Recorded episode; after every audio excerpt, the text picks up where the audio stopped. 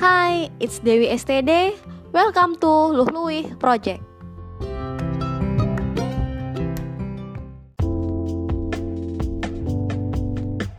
Hey ladies, I'm back. Welcome to Luluwi Project.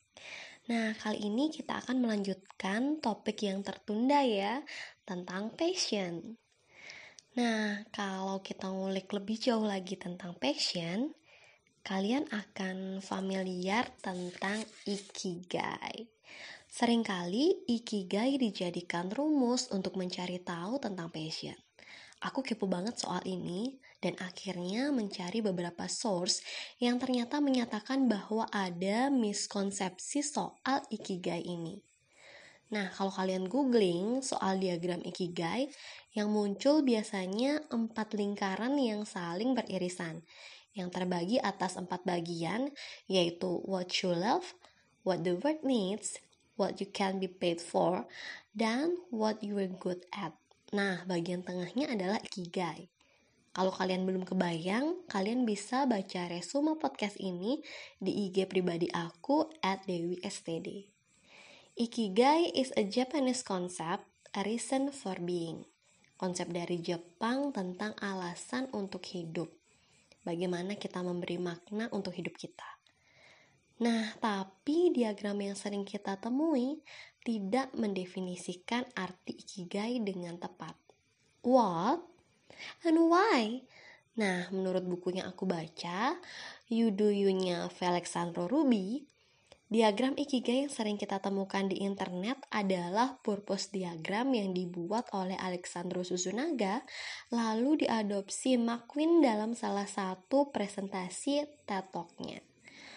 Nah, tebak apa yang diubah? Kata purpose diganti dengan Ikigai. That's it yang membuat melesetnya makna Ikigai. Padahal buat orang Jepang, Ikigai tidak harus berkaitan dengan pekerjaan, karir, maupun uang. Ikigai tidak harus menjadi sebuah konsep yang kompleks, layaknya sebuah purpose atau tujuan hidup. Dalam bahasa Jepang, ada dua kata yang mewakili kehidupan, yaitu jinsei atau hidup manusia dan sekatsu atau hidup keseharian. Ikigai lebih dekat dengan sekatsu, sehingga ikigai buat orang Jepang bisa berupa kebahagiaan-kebahagiaan kecil dalam keseharian yang dalam jangka panjang akan membuat kehidupan lebih bermakna. Mulai seru ya kalau ngobrolin ikigai. Kita jadi lebih memahami bahwa kata ikigai tidak bisa begitu saja kita gunakan untuk mengganti kata purpose Hmm, meskipun keduanya memiliki arti yang cukup dekat. Karena ikigai adalah reason for being atau alasan untuk hidup. Nah, tapi karena konsep yang dimiliki oleh ikigai diagram yang sudah dimodifikasi ini sangat praktis dan relevan untuk memetakan karir, jadi jangan diributin lagi ya. Kita pakai aja buat mencari tahu apa sih passionmu. Dalam diagram Ikigai, passion adalah hasil irisan what you love dan what you're good at. Ketika melihat diagram, mungkin banyak yang langsung berasumsi kalau harus memulai dari what you love baru kemudian menemukan sisanya. Padahal kita bisa memulai dari mana saja karena journey tiap orang berbeda-beda. Nah, dalam kasus aku, aku memulainya dari what I can be paid for, akhirnya menemukan what I'm good at and what I love. Nah, buat yang ngira passion aja bisa ngasih kamu makan, wake up. Passion baru bisa ngasih kamu makan kalau sudah diproses, diasah, dan ditajamkan dengan waktu dan usaha sehingga menjadi skill yang berharga.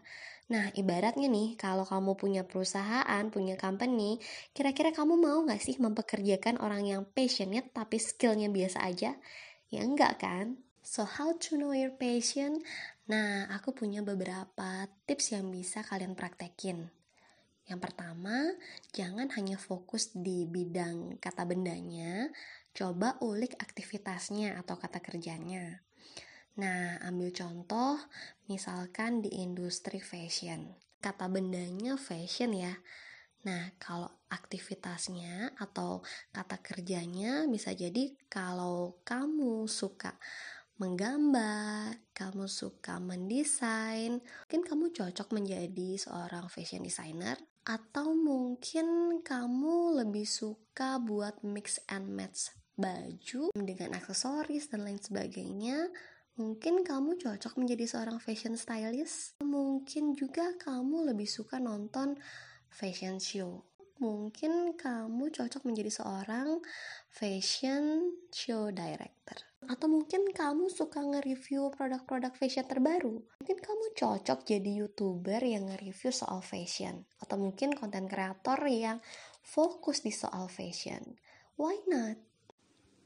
Nah, yang kedua, tanda-tanda what you love bisa menjadi what you are good at. Nah, jadi nggak ada orang yang 100% tahu bahwa sebuah passion yang baru dicoba bisa menjadi sesuatu yang bertahan untuk jangka panjang. Nah, tapi kita bisa ngelihat nih tanda-tandanya potensinya besar atau tidak. Yang pertama, apakah kamu cepet banget buat mengerti dan kecepatan belajar kamu lebih cepat dari biasanya.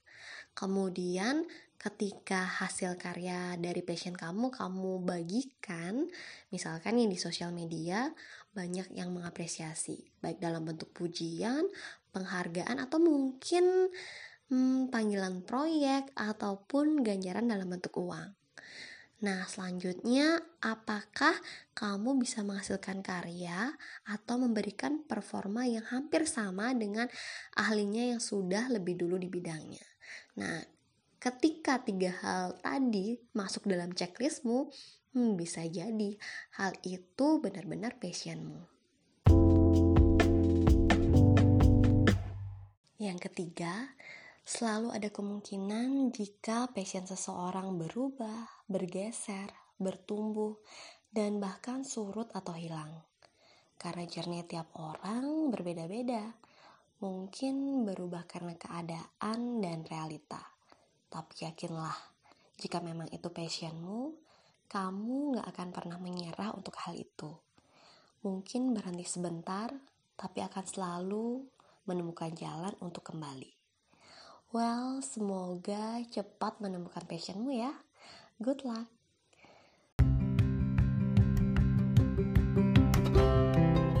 Ladies, that's all for today. Thank you for listening. Please follow Lului Project on Instagram. Have a nice day. Keep shining in your own way. Bye bye.